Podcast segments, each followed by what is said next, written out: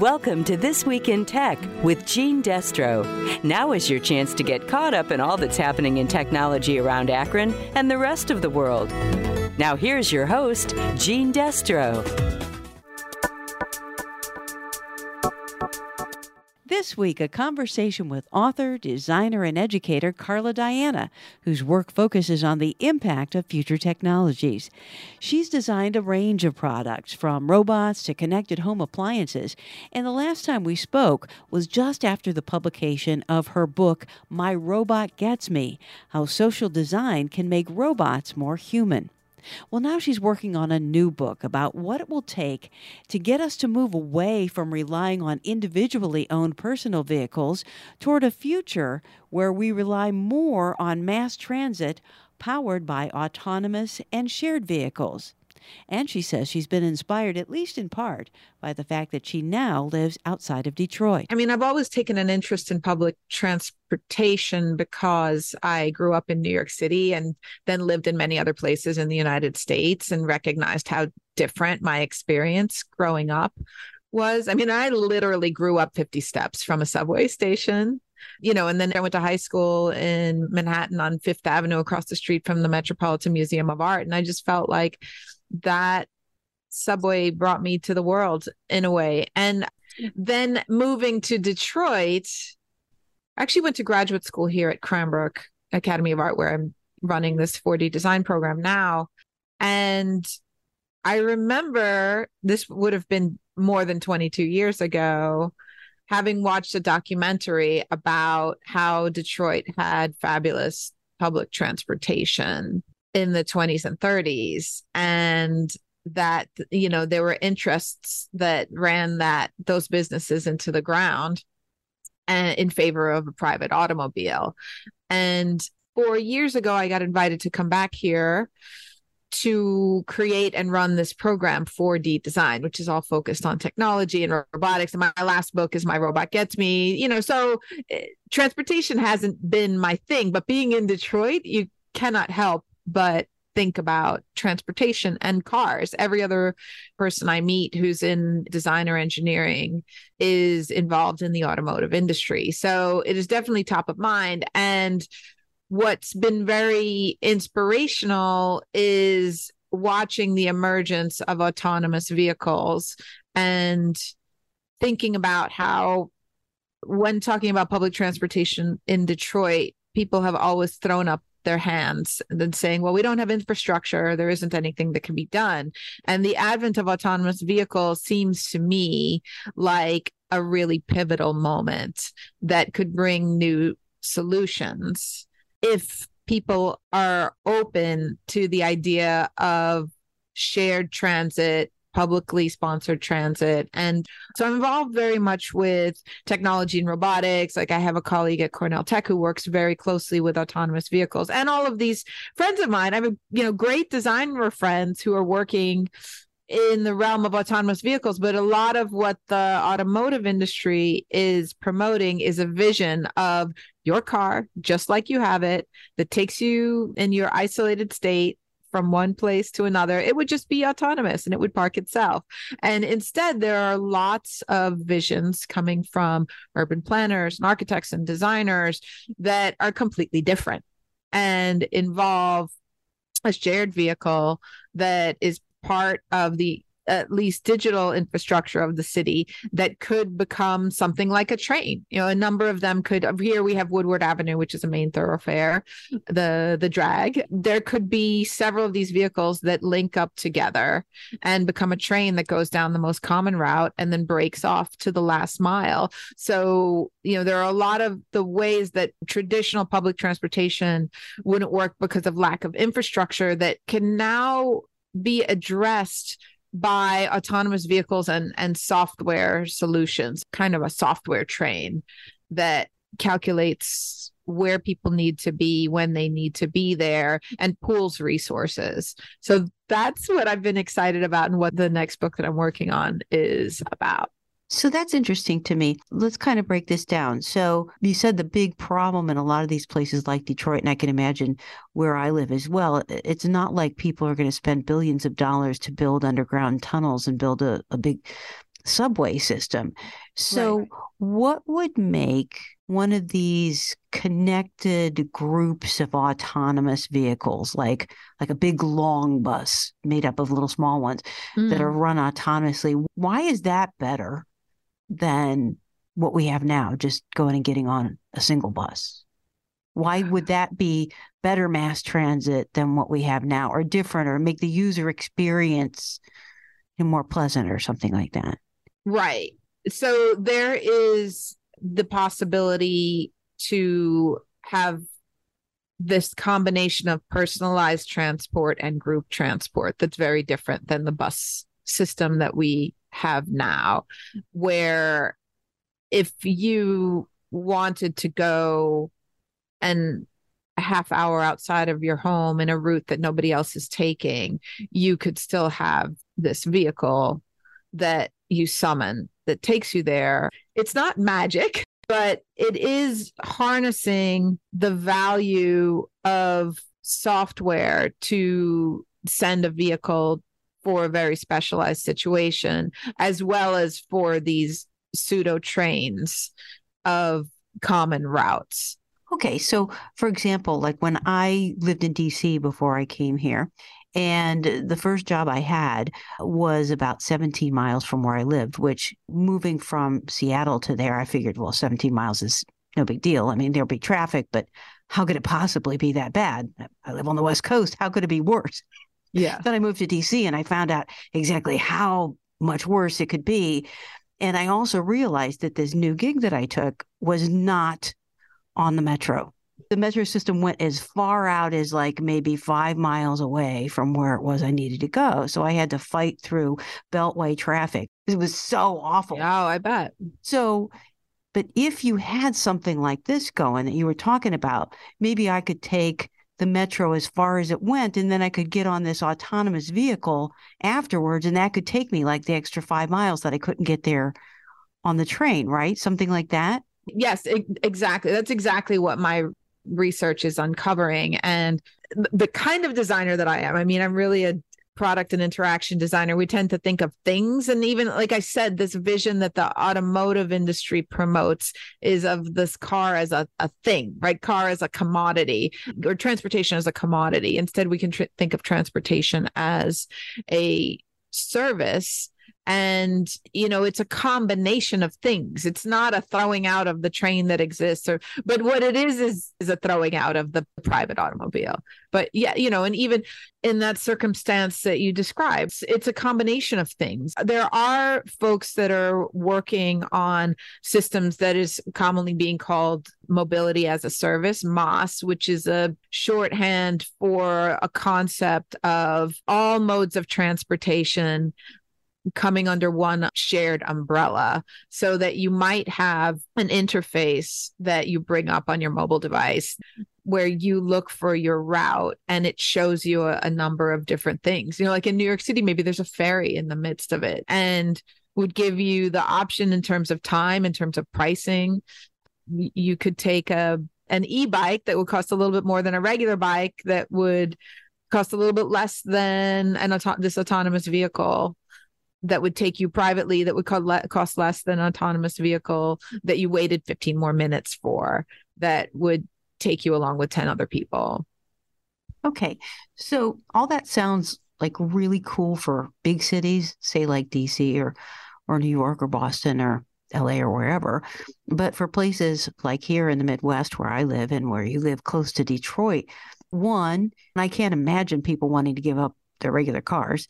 And two, if they did, I can't imagine that they would be able to get where they needed to go because we just don't have a system set up like that. You know what I mean? It, mm-hmm. To me, it sounds like this maybe could work in the big cities in the not too distant future, but I don't see it filtering out into the hinterlands anytime soon. Do you think that that will change or no? So, first of all, I think that there are enormous hurdles and that's part of why i want to write a book you know like when i when i talk to folks about this i can see they look at me like i'm crazy and what? Give up our private cars? Like and in detroit you want to you want to propose this in in Detroit or I mean it's you know like the, I had a friend say you're in the wrong city and I said no I'm in exactly the right city. Like this is the, the, belly of the beast the belly of the beast. That's what I go for it. telling my students. So people's relationship with their private automobile and the concept of deserving a car earning a car having a car choosing that car so that it represents you like my car is my car my car is actually orange you know my and uh you know and i love that because nobody else has an orange car like know but um but yeah giving up all that it's a it's a big shift in mentality that you know we would ask people to do. So that's one of the biggest challenges with the book is where's the benefit? Because ultimately people have to feel like something's better for them, not worse, right? You're saying, okay, wait. So now instead of just going out my door whenever I want, I've got to like go to an app and then I got to, I got to walk a half a mile and I got to wait 15 minutes. Like, no way, you know? So that's one big challenge is how to get folks to think about collectivism in a sense you know like what's going to be better for everyone and re- and and really the I think you at the beginning of this conversation you asked about inspiration. The inspiration for me is that I found community to mean the way that communities I've seen communities form in New York City and I've lived in other cities. I've lived in Savannah, I've lived in San Francisco, I've spent 6 months in Rome. I spent a lot of time in Milan because my family is uh, Italian and spent you know did residencies in France and I think that I'm going to have to challenge myself to really illustrate how wonderfully free it feels to not have a car all the years that I didn't have a car. I remember I had a partner at one point and we gave up our cars because we had moved to New York from Atlanta or something like that. And and he he just kept telling people, we got so much life back, like so much like I don't have to think about registration or gas or or you know, we just got all that back. And we would do car sharing when we needed a car for a bigger trip so you know i think that's certainly it's an enormous challenge. And the other part of it is honestly i'm still in beginning stages of, of a lot of the research. And i do think that folks who live in the hinterlands like i have a i have a good friend who lives in oxford which is you know i'm already 30 minutes from detroit and that is another 30 35 minutes north of let's say downtown detroit the city but I'm very passionate about boating. So I've been actually looking at this is another inspiration. Like I found myself last summer almost buying this Land Rover because I had Googled, you know, what is the smallest vehicle that can still tow 3000 pounds. Because i just felt like i want to get this little car so that i can sail and like different parts of the coast of michigan but then how can i still park downtown? And i was like you know and but like i had this you know bright orange land rover picked out and i was like i'm i'm gonna get this and like you know roll up with it. And you know and i've been thinking about that scenario because i was thinking yeah like i got this like huge desire to have this bigger, bigger, better, stronger car. But then I thought about like the number of times, like, would there be a system where we had again like all these diverse vehicles where then you know i would there would i could summon this vehicle for going downtown but it would be a different one for towing my boat and i would just understand that the towing the boat one requires a little bit more pre-thinking and planning but i don't do it as often. You know I, I, think i really again I honestly need to do my research for that hinterlands situation because while i think the vehicle would go the distance i don't know how much time one would have to wait for that vehicle to to get to them. And i don't really know the numbers and whether it's autonomous or not right is kind of irrelevant. The question is the shared public resource. And it's a big wicked gnarly problem. And i i, I don't have an answer for that yet. Right right. Because you know like i'm thinking for example for you, you know, and maybe for myself too, because I'm thinking about what my next vehicle will be. And I like having a small car. You know, it's it's worked for me for a long time. I get great gas mileage. It's small. It, I can park anywhere, et cetera, et cetera. But there's times when I would like to have a bigger vehicle so I could carry stuff in the back mm. that I can't in my regular car. And from time to time, I tell myself, well, I could just rent a truck or something. And that would certainly cost me way less in the long run than ponying up to buy a much bigger vehicle that I'm never going to use except right. every now and then when I want to carry a bunch of stuff. Right, right. With higher gas mileage and all right, of that. Right. So but right now it's like it's such a hassle. It's like, okay, then I gotta like get a hold of the car rental company and are they gonna have that and et cetera, et cetera. So if in the future there was a way that for my day to day needs, I could have just your basic small vehicle. And then if I really needed, like you said, you know, you wanted to go boating, you could just get on the app and then you could just summon this thing that you could tow your boat thing with. That would be. Mm. That'd be great. But if it's a nice weekend in the summer, maybe everybody else and their cousin is going to want to do the same thing. And there's only right. so many of those. Right? Yeah. You know? Yeah. So that is an issue. And people have this emotional connection to their cars. I remember as you were talking about that you wanted a certain kind of car and the branding, I was watching this car commercial the other day and I was just laughing because it was just the most absurd thing. It was for this high end electric vehicle that I thought was lovely. And I thought, wow, isn't that fantastic? It's an electric vehicle and it looks cool. And their whole pitch was don't buy it because electric, buy it because it's sexy. And I right. thought, well, that's stupid. I don't want an electric vehicle because it's sexy. I want an electric vehicle because it's electric. Right, right.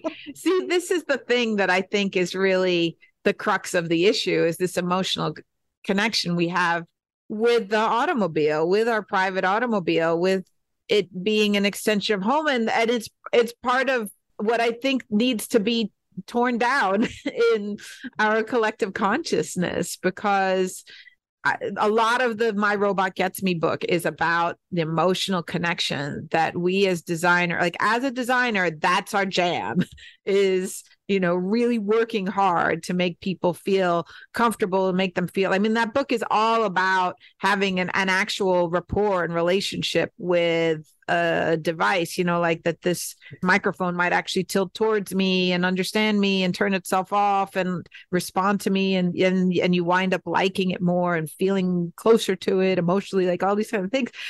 But I just think we can do away with that. Like there's so much that we can do to benefit society and build communities and benefit the environment like the that consciousness that awoke in you and with that ad right where it's just like wait a minute, what the heck? And I think there's so much benefit to like walking a half a mile and having a hub. Uh, yeah, again, the hinterland situation does not get addressed. Just, well, and when you just, think hinterlands, I mean, you got to understand. I mean, s- certainly, uh, I'm sure you've gotten out to other communities in Michigan, but I mean, hinterland covers 99.99999% of the United States. I mean, everybody other than in the really big cities like needs their car to get where they need to go. I mean, you just do. Right. I mean, well, they need a and, car. They need a car. Do they need their car?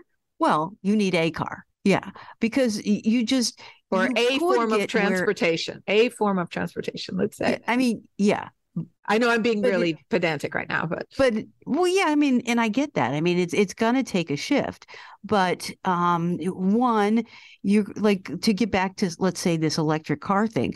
I found that really compelling because I really want an electric car right now. I mean, I really, really want one. I think it would work for me fantastic, but they're really, really expensive. They're way mm-hmm. more expensive now than a gas powered car. I don't want to get another gas guzzler if I don't have to. And I just keep wondering if Toyota or any of the other car makers want us to buy this new technology, then why do they make it so expensive? Why don't they make it so that the average person can afford it? Because right now people are looking at it and they're going, well, okay, but it's $10,000 more than the comparable one that's gas or that's a hybrid. You know what I mean? Mm. And, and they're what they're doing is they're shifting the burden onto the government to give you this tax break. And it's like, well, you know, the tax break is nice, but it's not the taxes that are the issue. It's the sticker price that's the issue. So if, if technologists want us to adopt the technology, then they have to make it affordable. The bottom line is people vote with their pocketbooks. And mm-hmm. if it's cheaper for them and just as easy for them or relatively easy for them to go in the direction you're talking about, they will. But until it becomes affordable and convenient enough, they're not gonna. Right. Right. Yeah, I think that's a lot of the bottom line. And I mean, one of my big concerns with it and with the advent of autonomous vehicles is that it will be rolled out by the automotive industry as private vehicles that folks who have the most means will be able to afford and other folks won't. And then we further the divide between the haves and the have nots you know and and well, sure. folks who can get to their jobs and and the car just parks itself really easily. So now their commute is 15 minutes while the other person who's driving around trying to find a spot. Yeah all of that aspect but I think that's a big quandary for technology in general. The first products that come out cost more because they're the first ones. They're the ones that the company is taking a risk on. They're the ones that the company invested on, but it also allows the people with means to have advantages. Right, right. I understand that.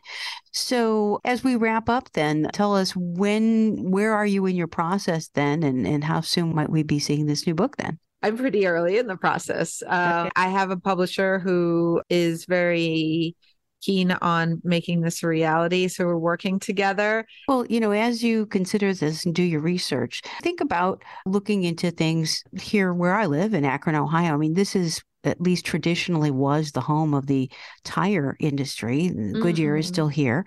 They're doing a lot of research and building new tires now, specifically for shared and autonomous vehicles. The tires themselves can tell yeah. you when they need to be changed or need air or whatever. And right, right. That's fascinating. They, they get different kind of wear on those shared vehicles mm. like the ones that are out at the airports and things now and then also there's this big public outreach now going on the city trying to ask people what do you want to do with this 30 acres of land that was freed up when they tore down what they called the inner belt which mm, was this mm-hmm. road that went nowhere that they built it in the 70s in urban renewal and they tore down these neighborhoods and i mean there was riots in the city because i mean they put people out of their homes and yeah the, the and the government only gave them like $5000 a piece to replace them and you know it was bad yeah. it was yeah. really bad it disrupted the city and then you had this big road and then nobody hardly ever used it and then they yeah. just tore it down because you know it was pointless and it was right. big and it was old and nobody was using it and so they tore it down now they've got 30 acres of land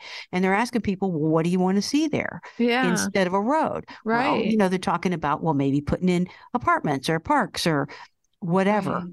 Right. Yeah. Yeah. So, you know, you've got a, a city that was literally one built around outfitting individual cars. I mean, that was the whole point of our economy. Of course, it's diversified since then. And a lot of the rubber shops moved out of town, as you know, moved to other places, but also the disruption of these roads and all that kind of thing. So it's like it's a whole cultural shift that had big impact on this city. And then when all the rubber shops moved out, then of course everybody became unemployed.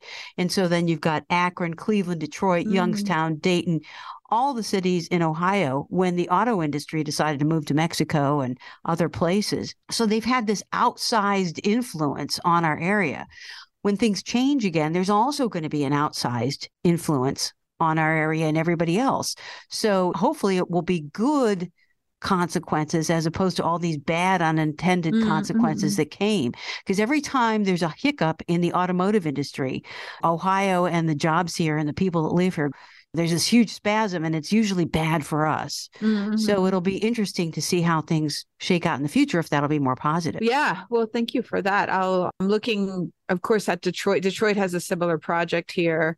And it makes me think, I mean, the Bronx was really torn apart by the Cross Bronx Expressway mm-hmm. that, you know, really destroyed communities. And it's interesting to think about. And I think that part of my project too is to get beyond my New Yorker mindset and my rise right. of the creative class, Richard Florida, everybody's going to move to cities mindset and think about it. So right, right. Well, excellent. Well, thank you for taking the time with me. Well, thank gonna... you for the opportunity to share my new uh, newest uh, obsession. Your newest adventure. Yeah. That's exciting. That was author, designer, and educator Carla Diana. And that's it for now. Stay happy and healthy, and we'll see you again next week. That was This Week in Tech with Gene Destro. Tune in next week for more tech news on 93.5 1590 WAKR and WAKR.net.